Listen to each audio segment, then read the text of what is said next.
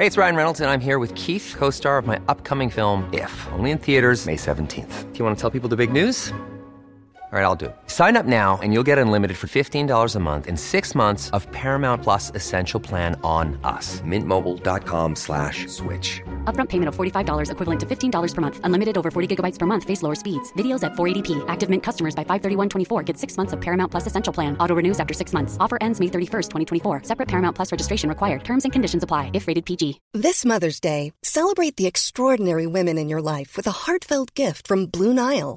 Whether it's for your mom, a mother figure, or yourself as a mom, find that perfect piece to express your love and appreciation.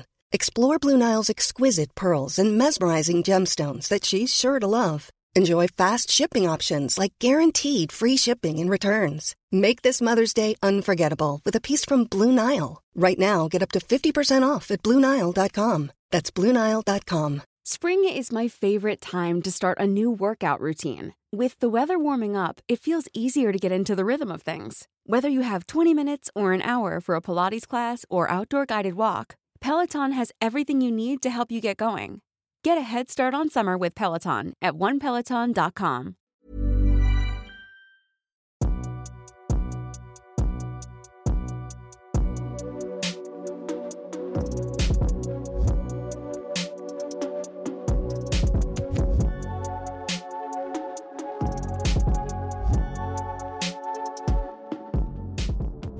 Vi tänkte att det är ingen som har dött av det liksom.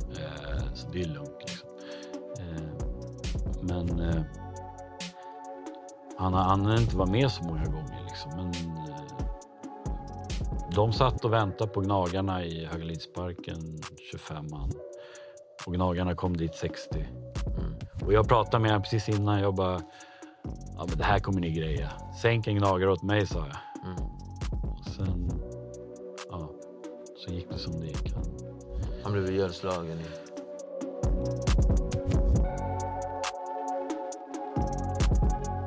Hej på er och välkomna tillbaka till Dialogiskt. Mitt namn är Viktor och jag är som vanligt er host. Vi vill fortsätta med att säga att vi är tacksamma över att ni subscriber, delar, men framförallt tipsa era nära och kära om våran fantastiska kanal. Som sagt, ni är en del av våran livlina. Huliganism kallas våld från supportergrupper med anknytning till sportevenemang, oftast i ett lands högre divisioner, i en lagsport eller vid internationella lagsportsevenemang.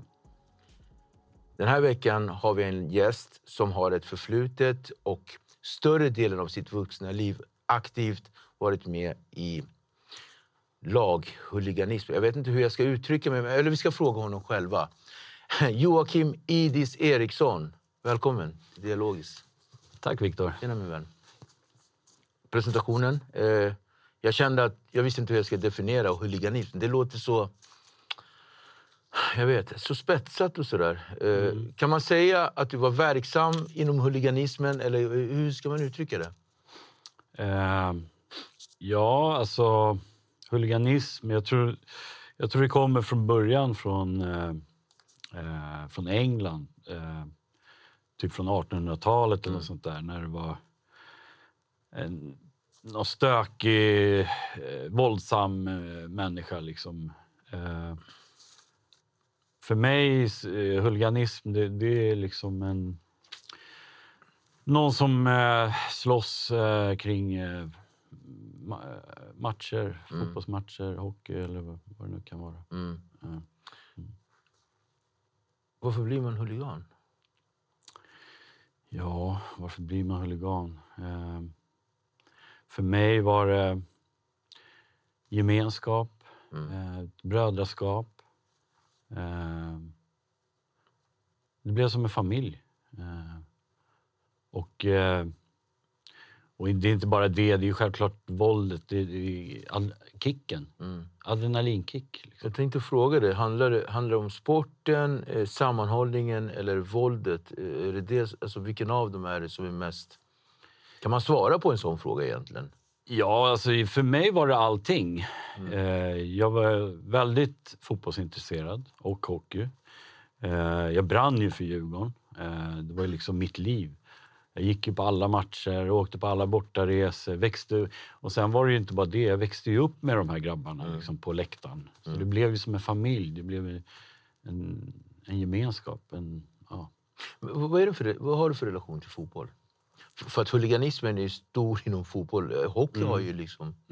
Eller hockeyn har ju inte samma... När jag växte upp var det ju mycket... Det var både fotboll och hockey. Och i Sverige har det ju alltid varit så. Nu är det ju mer fotboll som huliganism är mer större i liksom. Men jag har alltid jag har alltid gillat fotboll. Jag har alltid spelat mycket fotboll när jag växte upp. Och sådär. Hur var du som grabb?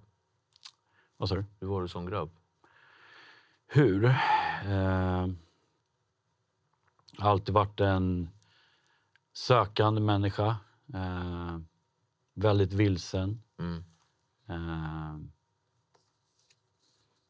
Dålig självkänsla. Sökte mig till spänning. Liksom. Men jag har alltid varit lugn och liksom... Jag har alltid sett mig själv som snäll och liksom sådär och... respektfull till andra människor och liksom... Men vad var det inom dig som drev dig till att gå med ett gäng med andra killar? Jag tror det var när jag växte upp. Jag växte upp med en storebror och liksom... Då var det så här... Jag var så fascinerad över... gängfighter. För jag kommer ihåg när jag var liten, när brorsan satt och berättade om så här gängfighter som han hade varit med om liksom, i detalj liksom, hur det var. Och jag kommer ihåg hur fascinerad jag tyckte att det lät så häftigt. Liksom. Och sen höll vi på ganska mycket med kampsport och sådär när vi växte upp. Och, det var väldigt mycket folk hemma hos oss och det var liksom, vi hade boxningshandskar där vi skulle slå på varandra och det var så här... Men jag har alltid sett som en sport liksom. På något sätt. Vad var ni för konstellation hemma? Det var du, din bror, din mamma? Det var jag, min storebror och min mamma. Och sen har jag haft massa styvfarsor. Eller massa, jag har haft 3 olika liksom.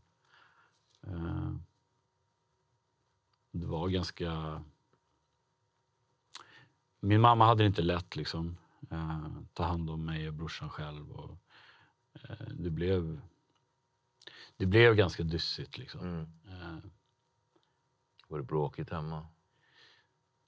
Det var ganska stökigt. Det var ganska gränslöst. Vi fick göra ganska mycket eller liksom. Min mamma hade svårt att ta hand om oss båda liksom. Gränsa och... Ja, sätta gränser och liksom... För mig var det mer... Alltså det var en känslomässig... Vi har aldrig kunnat prata så mycket känslor så djupt liksom. Jag och min mamma. Och jag kände mig inte sedd riktigt. Jag kände mig lite utanför på något sätt. Jag kände mig inte bekräftad. Jag blev inte så bekräftad. Så jag sökte bekräftelse av vänner. Och, liksom. Och sen att du var, som jag uppfattade, rätta mig om jag fel, men i och med att du var så lugn och tillbakadragen, respektfull, så kanske du också var en aning konflikträdd. Eller du kanske inte var, men att du kanske inte sa vad du tyckte utan svalde en massa. Jag var konflikträdd och det ledde till att när jag hamnade i konflikter så blev det oftast att då rann det över istället. Och konflikträdslan blev att jag gick till attack. Så det blev mitt försvar liksom. Så du blåsade att alltid... Jag slog alltid först till exempel när jag hamnade i någon fight liksom, på krogen eller sånt där. Det var liksom mitt... När någon började tjafsa med mig så... Jag är aldrig den som har liksom hållit på att jiddra med folk. Men när folk började jiddra med mig till slut så... Ja. Men det dysfunktionella här då, vem av er två bröder? För det jag hör någonstans är ju att din mamma fullt upptagen med att ta hand om er två. Mm. Men också en aning upptagen med att ta hand om sig själv. Mm. Kanske försvinner och låter er få ta hand om hemmet eller någonting sånt där. Hur... Eller var det så? Ja, alltså... Ju äldre vi blev så blev det mer och mer... Brorsan började punda och det blev liksom, det var fritidsgården hos oss. Jag gick i plugg, kom hem från plugget så kom min mamma hem, lagade mat, städade, diska, tvätta. Sen drog hon till sin kille och sen kom brorsan hem med alla hans polare och så var det liksom fritidsgården hos oss. Och jag är uppväxt i Rissne, Hallonbergen. Och du känner ju de flesta som jag växte upp med. Och de flesta är ju tyvärr döda idag. Men väldigt många började med droger och liksom... Jag hade väldigt mycket sorg inom mig. Jag hade inte den här... Jag tror att jag saknade någon liksom fadersgestalt, någon manlig förebild som liksom kunde sätta gränser, som kunde liksom... Jag hade inte det. Det var, den här sorgen som jag gick och bar på, det blev till hat. Den bytte karaktär. Vad sa du? Den bytte karaktär. Ja. Så jag gick med väldigt mycket sorg inom mig som jag omvandlade till ilska. Och för att få utlopp för det här, det blev liksom, jag började söka mig till, vi började gå på fotboll, jag och några polare. Och jag kommer ihåg första gången när jag hamnade på... När jag hamnade ett upplopp när jag var 14 år. Vi åkte in ett gäng grabbar från Rissne som var djurgårdare. Och så hamnade vi i Gullmarsplan. Jag tror det var 92. Ett hockeyderby. Och så tror jag att vi var runt 200 djurgårdare. Så kommer det 100 gnagare. Och jag får uppleva det här upploppet när jag är 14 år. Jag tyckte det var så häftigt. Jag tyckte det var så spännande. Så efter det, jag gick ju på moln efter och bara wow, det var ju liksom världens grej. Liksom. Och i allt det här, alltså, för jag har alltid haft någon slags oroskänsla i mig. Över vad? Jag vet inte vad det är, men liksom att jag inte passar in, att jag inte duger, att jag, du vet. Men i den här känslan, eller liksom, då var jag som hemma. Då var allting... När det är kaos runt omkring mig, då blev jag lugn. Det blir så här fullkomlighet. Ja, då är jag ju så mycket i närvaro, i nuet liksom. Trivs du, Klaus? Ja, jag har alltid gjort det. Då. Ja. Jag tänker att när vi pratar så pratar vi då till. Ja, precis. Du trivs i kaoset då. Men 14 år gammal, alltså, hade du gått in i gänget då? Eller var du bara en vanlig supporter? Nej, då var jag bara liksom vanlig supporter. Men det var ju då jag fick upp ögonen för det här. Och bara, wow, vilken häftig grej. Och liksom... Du har ju en relation till droger. Ja. Haft. Kan du göra samma jämförelse? Den här känslan. För det jag uppfattar att som du speglar här är ju The Hungry Ghost. Det här inre sårade barnet. Det här, många kallar det för det tomma hålet. Exakt. Många kallar det för... oron inombords, att det pirrar i magen och att man hela tiden känner sig olustig. Andra kallar det för det stora svarta hålet. Men det finns en benämning som The Hungry Ghost, det hungriga spöket. Det är det jag brukar säga, svarta hålet. Det svarta hålet. Är det samma som missbrukstermen används? Det är exakt samma sak. Exakt samma sak.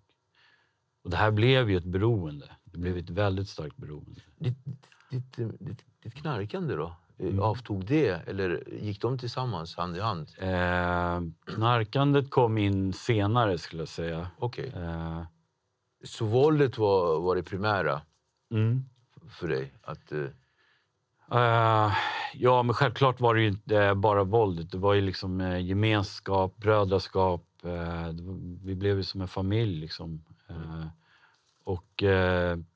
När jag började gå på fotboll, då var det ju liksom... Black Army var ju störst på den tiden. 80-90-talet. Och då var vi så här, när vi gick på matcherna, då var man ju tvungen att liksom gömma halsduken under tröjan, under jackan. Mm. För vi var liksom 500 pers i klacken, medan Black Army, de var liksom 3000. Så vi fick ju liksom, vi var ju tvungna att hålla ihop väldigt mycket. Och det blev ju att vi blev ganska tajta. Mm. Så vi liksom, från att vara så underlägsna till att vi började klättra och började liksom få ett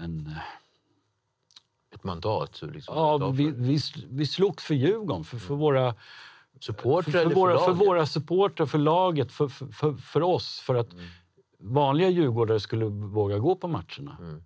För det var verkligen så här, för jag vet folk som har uttryckt det så här att man gjorde det för att man skulle rädda andra supportrar från att bli mobbade, till och med. Exakt. Så.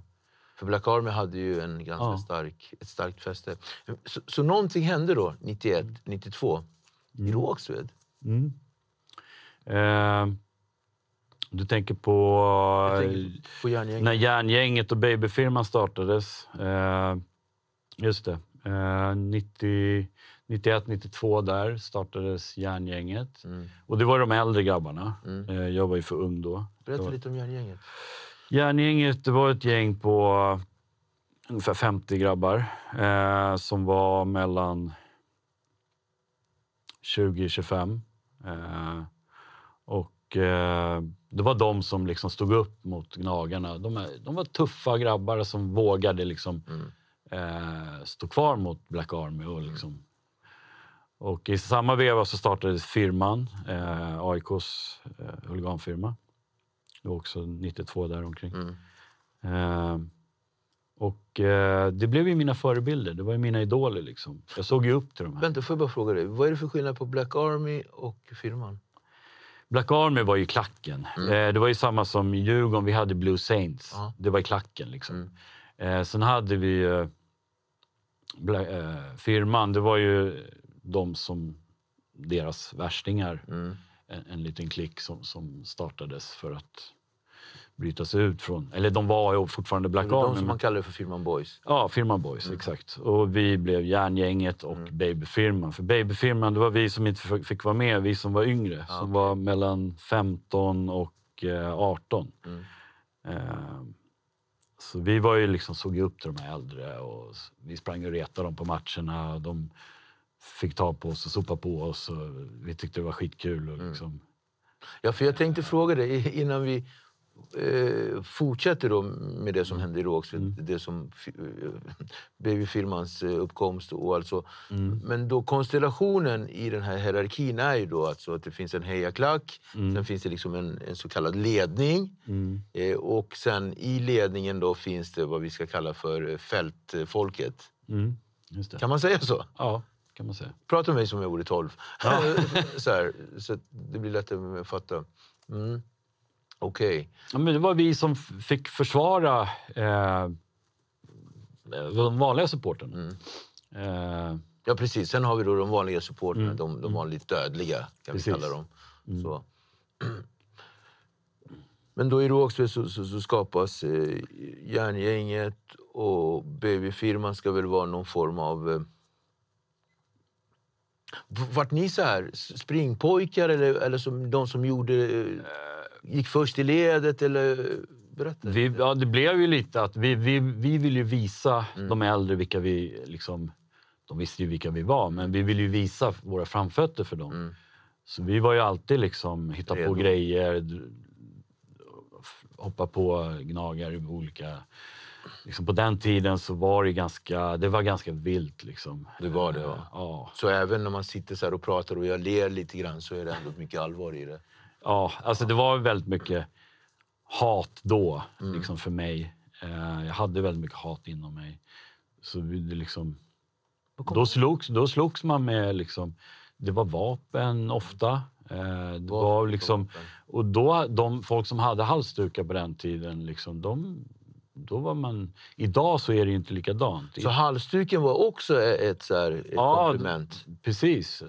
Hade man halsduk på sig, då var det väldigt stor risk att man... Då visade man att jag är redo för det här. Precis. Okay. Så ser det inte ut idag. Liksom. Men då, på 90-talet, så var det så. Mm. Jag kommer ihåg en gång när jag kommer upp i jag tror jag är 16 år nu.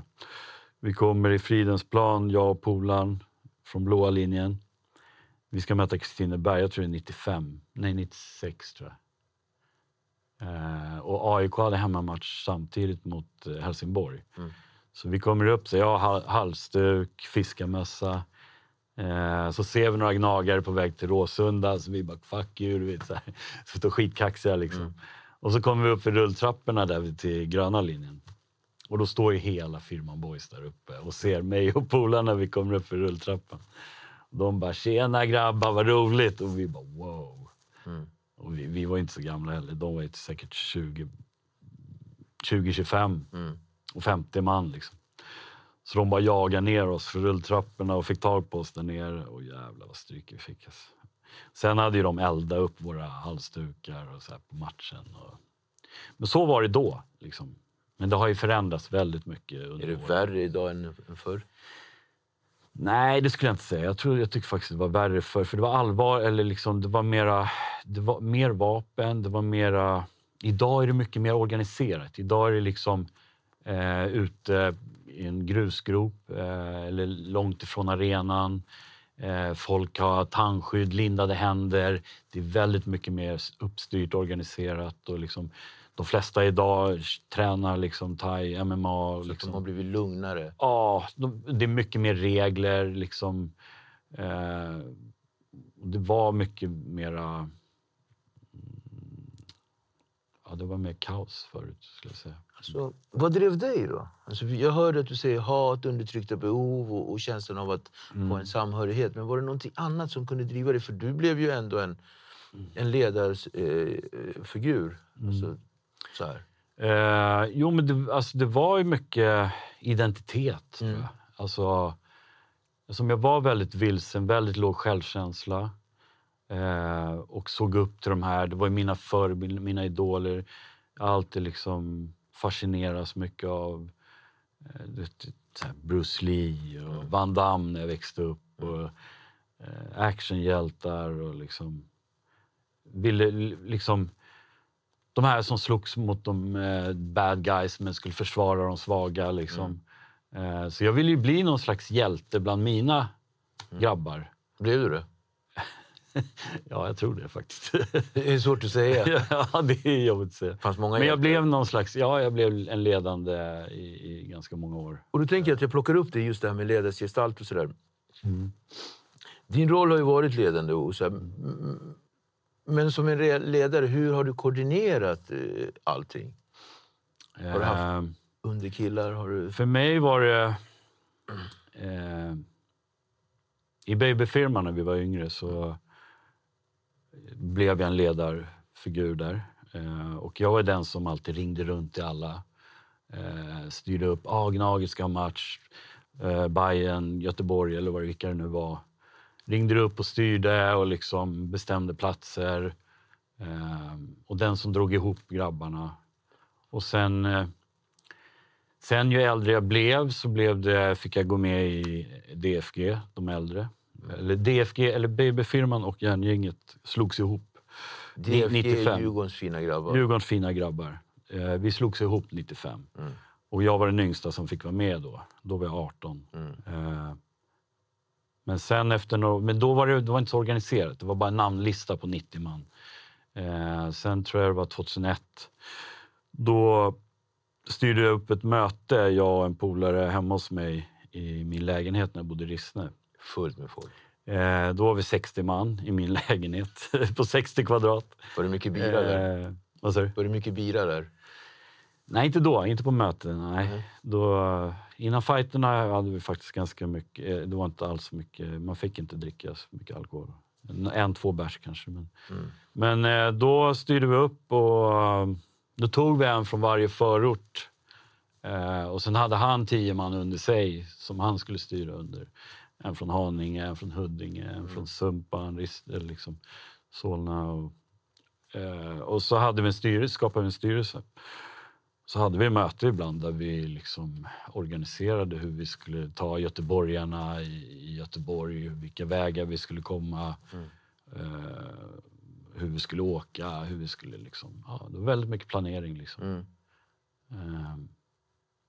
Så det var väl det som gjorde att jag, och var den som ringde runt och drog ihop folk och liksom, och sen även under fighterna när vi kanske var i stan och liksom sprang runt där, och jag var den som liksom kunde skrika till 100 man, vi går dit, var lite grann som en koordinator. Ja, typ så. Verksamhetsansvarig chef. Dialogiskt vill säga tack till våra stolta sponsorer. AFN, All Stars Fight Night. En organisation som främjar svensk fighting. Fordonsmäklarna, bilhandlarna som erbjuder dig bra service och kvalitet på vägarna. Granby Storgård, ett HVB-hem med familjekänsla. Advokatfirma Ola Tingvall, ett tryggt försvar för alla. Jag tänker så drivkraften, men framförallt, vad är det som skapar en sån, eller ett sånt behov att gå med i en grupp med andra våldsamma män? Vad är det för så här? Vad är det som skapar det? Jag tror att för mig var det ju att först och främst att inte bli sedd när jag växer upp. Där blev jag sedd. Jag fick en gemenskap, en brödraskap. Det blev min andra familj. Liksom, vi var så tajta. Ja, men, liksom, jag fick en identitet. Jag blev liksom, jag fick bekräftelse. Jag fick, efter de här adrenalinkickarna, det var ju blivit beroende också. Att liksom alltid, när det väl hände någonting, att alltid vara längst fram, alltid hoppa in och be. För jag räknar ju med att mina grabbar stod där och liksom backade mig. Och de räknar alltid, och det blev ju en sån här... Ja, folk räknar ju med att man alltid är där längst fram då. Då var man ju tvungen att leva upp till det också. Så det blev en livsstil, fanns det någon gång där du kände så här att det här börjar gå för långt? Ja, absolut. Ja, självklart. Det hände ganska många gånger. Min bästa vän gick bort 2003. Tony Diogan i Höga Lidsparken. Och jag pratade med han 5 minuter innan det hände i telefon. Vi var på väg till Göteborg på en bortaresa. Jag är uppväxt med honom i Hallonbergen. Han är alltid hållit på Göteborg liksom. Sen började han levde som kriminell, men sen började han liksom lägga ner det här kriminella, och han bara körde huligangrejen liksom. Vi tänkte att det är ingen som har dött av det liksom. Så det är lugnt liksom. Men han har inte varit med så många gånger liksom, men de satt och väntade på Gnagarna i Höga Lidsparken, 25 man, och Gnagarna kom dit 60. Och jag pratade med honom precis innan, jag bara, ja, men det här kommer ni greja. Sänk en gnagare åt mig, sa jag. Och sen, ja, så gick det som det gick. Han blev ihjälslagen av ett 20-tal faktiskt. Ja, jag vet inte exakt vad som hände, men han hamnade i backen och fick massa sparkar i huvudet och liksom, så han åkte till sjukan och låg i respirator, och jag satt ju med honom i en vecka liksom, dag och natt. Tills de stängde av respiratorn. Hur känns det här då? Det är jobbigt. Jobbigt såklart. Han var en av mina bästa vänner. Så. Vad fick du med dig av den här upplevelsen? Alltså, jag fick verkligen en tankeställare och liksom började ifrågasätta mig själv och vad är det jag håller på med liksom. Jag levde i dubbelliv samtidigt. Jobbade? Så. Jag jobbade, jag hade rörfirma, jag hade 5 anställda och liksom... Det gick ganska bra för dig? Ja, det gick bra. 9-årsförhållande liksom och... Jag var en person med min flickvän och mina svärföräldrar och alltså på jobbet och sen hade jag ju Djurgården och mina grabbar och liksom och det blev rörigt till slut. Det blev kaos och det ledde till jag mådde väldigt dåligt inombords. Och började mer och mer med droger. Sakta men säkert liksom började eskalera mer och mer. Festerna blev mer värre och värre liksom. Det var inte bara... det blev bara kokain, amfetamin. Jag rökte. Sen började det bli tabletter, ecstasy, lite allt möjligt liksom. Och till slut så blev det även på vardagar för att orka med jobbet och fakturering och sitta och liksom. Och mitt liv blev ohanterligt till slut. Så jag kraschade totalt. Vad blev kulmen? Vad blev kulmen? Alltså, vad blev det peak av... På ett negativt sätt? Det blev att jag blev av med lägenheten. Jag blev av med 9-årsförhållande. Jag gick i personlig konkurs. Jag kraschade totalt. Jag var så deprimerad så jag ville inte leva. I 3 år var jag deprimerad. Och jag ville inte leva men jag ville inte dö heller. Så jag var som en zombie som bara liksom... Och då kaosade allt. Det här är 2008. Då... jag försökte ta liv av mig, eller det var mer ett rop på hjälp. Men, vad hände då? Och då var det liksom kriminalitet på heltid. Och liksom, sen torskade, eller jag satt häktad, eller torskade för förberedelseförrån. Men då fick jag väl någon tankeställare liksom, att jag skulle börja skärpa till mig igen. Och jag gjorde det ett tag. Men jag släppte inte det här med huliganism. Jag hade svårt att släppa det. Kom tillbaka till det och liksom började jobba igen och började sköta mig. Och liksom... Hade det ändå? Ja, jag hade det ändå och fortsatte med det. Liksom. Men jag var väl inte lika ledargestalt fortfarande. Jag var med och styrde i bakgrunden lite grann men inte lika... Liksom... Då var det andra yngre grabbar som tog över. Liksom. Men jag var fortfarande med. Liksom, så här. Men jag hade väldigt svårt att släppa det där. Eftersom jag visste inte vad jag var. Jag var väldigt vilsen. Liksom. Och det gav ju... Och liksom, polarna liksom förväntade sig att... men nu är Idis med. Då, självklart han är med och längst fram och så här. Och jag tyckte det var kul. Jag fick en kick av det. Jag, liksom, och allt det här. Och det var inte bara matcherna. Vi hängde ju liksom... vi gjorde grejer. Vi åkte på resor. Vi gjorde allt tillsammans. Liksom. Så det blir ju... Men samtidigt så hade jag det här svarta hålet inom mig. Jag visste inte liksom... Den var hela tiden där. Ja. Trots att... Du återkom till organismen. Ja. Sen började jag liksom, sakta men säkert börja sälja droger. Börja liksom, och sen började jag eskalera mer och mer igen. Vilken är det mest starkaste ögonblicket för dig inom så här, fotbollsorganism? Vilket är det starkaste ögonblicket? Jag vet inte om det kanske är det här med Tony Diogan. Eller finns det något annat där du känner? Alltså det är väldigt många starka... Alltså det är ett starkt ögonblick såklart. Ja. Det var en sån lång process. Det var liksom... men sen har jag ju självklart liksom starka ögonblick i fighter. Så när vi är i Holland till exempel och möter Utrecht i Europa League eller vad det var. 2005 tror jag eller någonting. När vi det var också ett sånt där ögonblick när vi liksom... Jag tror vi är 25 man från DFG som är där. 200 djurgårdare kanske. Mm. Och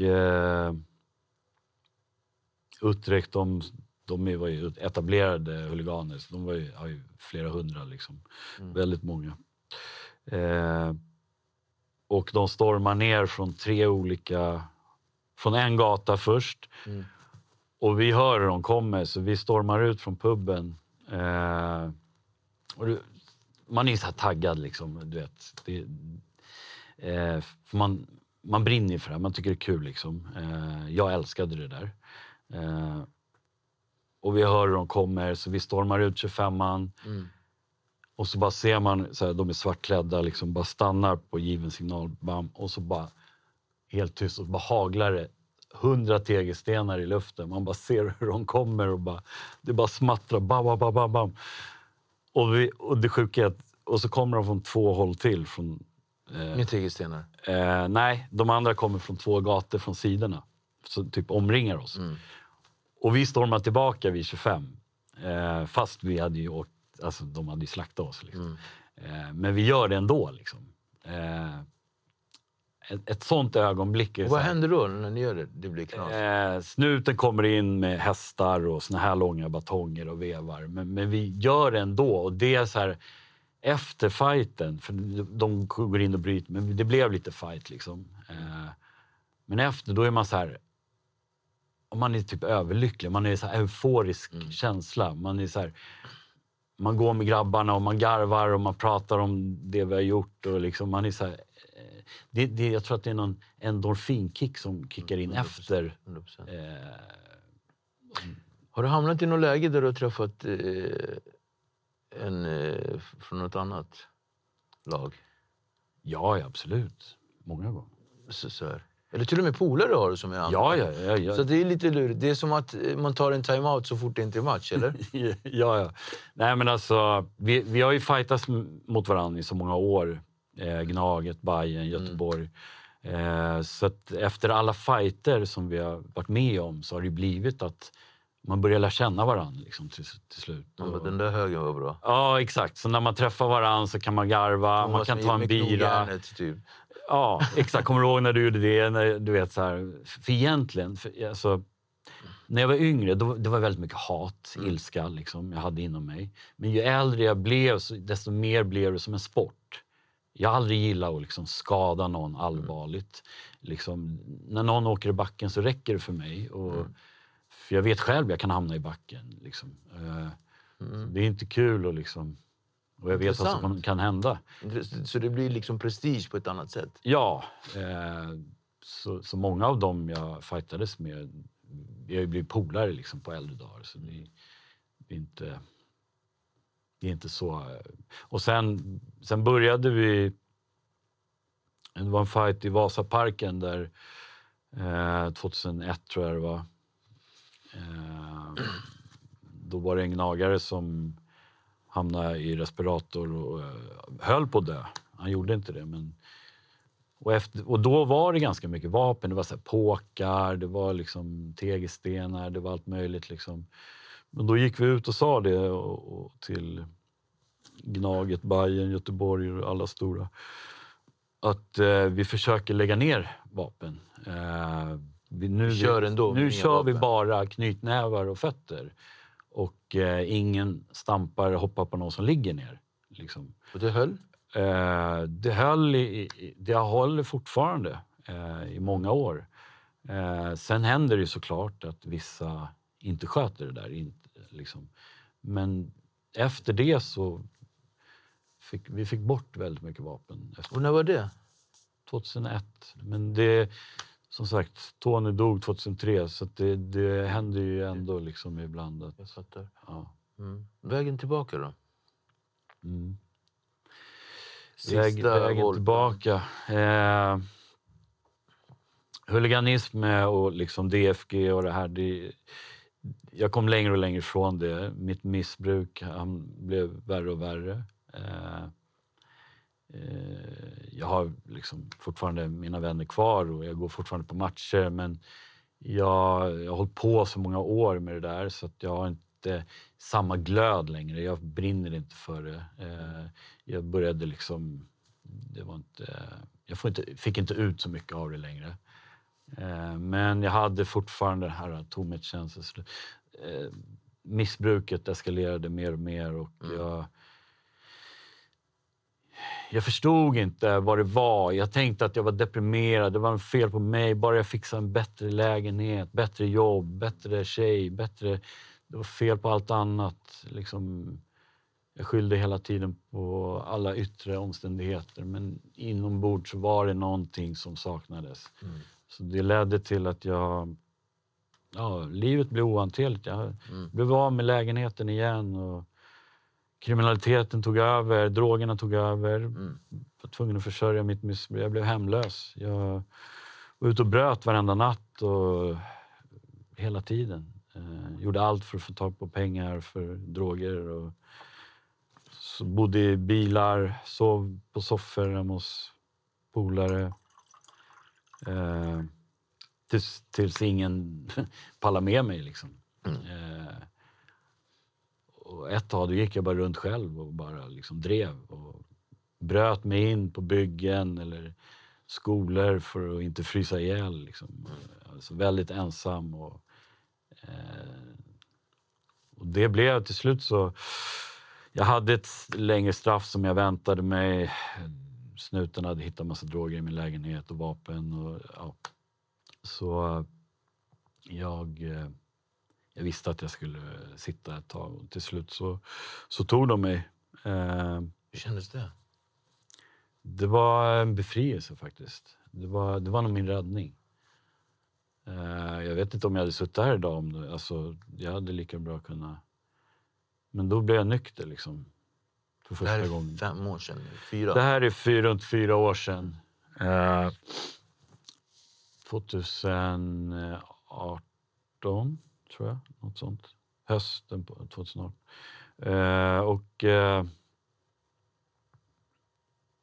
Ja. Och jag blev nykter.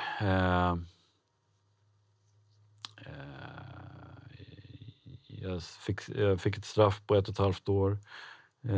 Blev nykter. Träffade en terapeut på kåken som... började prata, så gick så här Prism, ett program för missbruk. Började 25 träffar. Ja, precis. Vad lång den är. Ja. Men det hjälpte. Alltså grejen var att vi började prata känslor. Hon var jätteduktig och jag har aldrig liksom gått in på så mycket känslor förutom liksom så här, ja men sorg, ilska, lycka. Men vi började gå in på rädslor. Och jag tänkte så, vadå rädslor? Ja, men jag är kanske rädd för att någon nära anhörig ska dö. Eller... Men sen när vi började gå in och prata om liksom, sorg, rädslor. Jag är jättemycket rädslor. Liksom. Rädd för vad folk ska tycka, vad folk ska tänka, vad folk ska döma mig. Och jag måste leva upp. Det var som att jag hela tiden har fått leva ut efter vad jag tror att folk tycker om mig. Så det var någon illusion om hur jag levde upp till någon falsk stolthet om vem jag trodde att jag var. Liksom, var tvungen att sätta folk på plats för att annars... Så här, men när jag såg igenom det här och hon lärde mig att börja meditera. Så, när jag satt och mediterade i cellen på Beateberg så... för mig själv på kvällen liksom, det var någonting som hände. Alltså det är svårt att beskriva, men den euforiska lyckoruset som jag kände, du vet, jag bara satt och tårarna bara rann. Men jag var så lycklig, jag var så glad, jag satt där med ett leende. Du var fri typ. Vad sa du? Du var fri. Ja, jag bara liksom, jag kände den här oändligheten och evigheten och jag kände, det var som att en omfamnande av Gud liksom. Så efter det så jag bara wow, jag visste inte vad som hade hänt liksom. Så jag började läsa en massa andliga böcker, jag började be, jag började meditera, jag började, du vet, men jag förstod inte. Jag var så här jätteglad där inne och du vet så här. medan folk satt och liksom klagade och gnällde på maten. Och så jag mådde skitbra och liksom... ja, men det var ganska kul. Fixade turneringar, volleybollturneringar, badminton. Och, men jag förstår nu efter att det var ett andligt uppvaknande jag fick. Efter det kom jag till Hatten behandlingshem. Där jag började förstå det här med beroendesjukdomen. Att jag har ju liksom, och att jag började titta inåt. Började titta på mina rädslor, min skam, min skuld, min sorg, min ilska och liksom börja förstå, börja se sanningen om mig själv. Att jag är bara varit levt som en illusion om vem jag trott att jag var. Och rädd. Ja, rädd. Jag är ju hur mycket rädsla som helst liksom. Och grundrädslan är att inte duga. För jag har alltid känt att jag är fel. Att det är någonting fel, någon skam, någon så här inre... Och jag förstår ju att det har ju med min uppväxt att göra. Liksom. Det har ju med allt som har hänt när jag växte upp. Liksom. Allt som har... Ja. Man blev kanske retad eller rånad när vi gick i plugg. Växte upp, alltså, väldigt dyssigt liksom. Växte upp med brorsan, alla hans polare som skulle lära mig tåla stryk och du vet här, fick ju stryk hela tiden. Men jag tyckte det var kul samtidigt, men många gånger var det ju ganska allvarligt också liksom. Och det var ganska, i Rissne, Hallonbergen, det var ganska stökigt liksom. Men, och, även i Husby växte jag upp också. Och sen det här att inte känslomässigt bli sedd. Inne alltså kände jag mig utanför, fast jag kanske inte var det framför mina vänner, men känslan var så att jag liksom att jag kände mig fel på något sätt. Men med allt det här och liksom börja de här insikterna och börja gå på möten, 12-stegsmöten, och börja få mer och mer insikter och börja vara ärlig mot mig själv och börja vara sann och liksom våga öppna upp mig och dela det och börja prata om det. Och, det är vägen ut för mig. Jag behöver inte leva upp till någon så här, vem jag trodde att jag var. Jag behöver inte springa och slåss längre. Liksom försvara mig. Jag är klar med det där. Jag är liksom... Jag kan vara sårbar. Det är okej. Liksom. Det är mitt inre barn som bara... Ja, du vet. Vill ha en kram egentligen. Nej, men, ja, du vet själv. Du vet vad jag pratar om. Ja. Tack för att du delade med dig. Tack. Tack så jättemycket för att du kom. Tack själv. Tack för att jag fick komma. Och lycka till. Tack själv.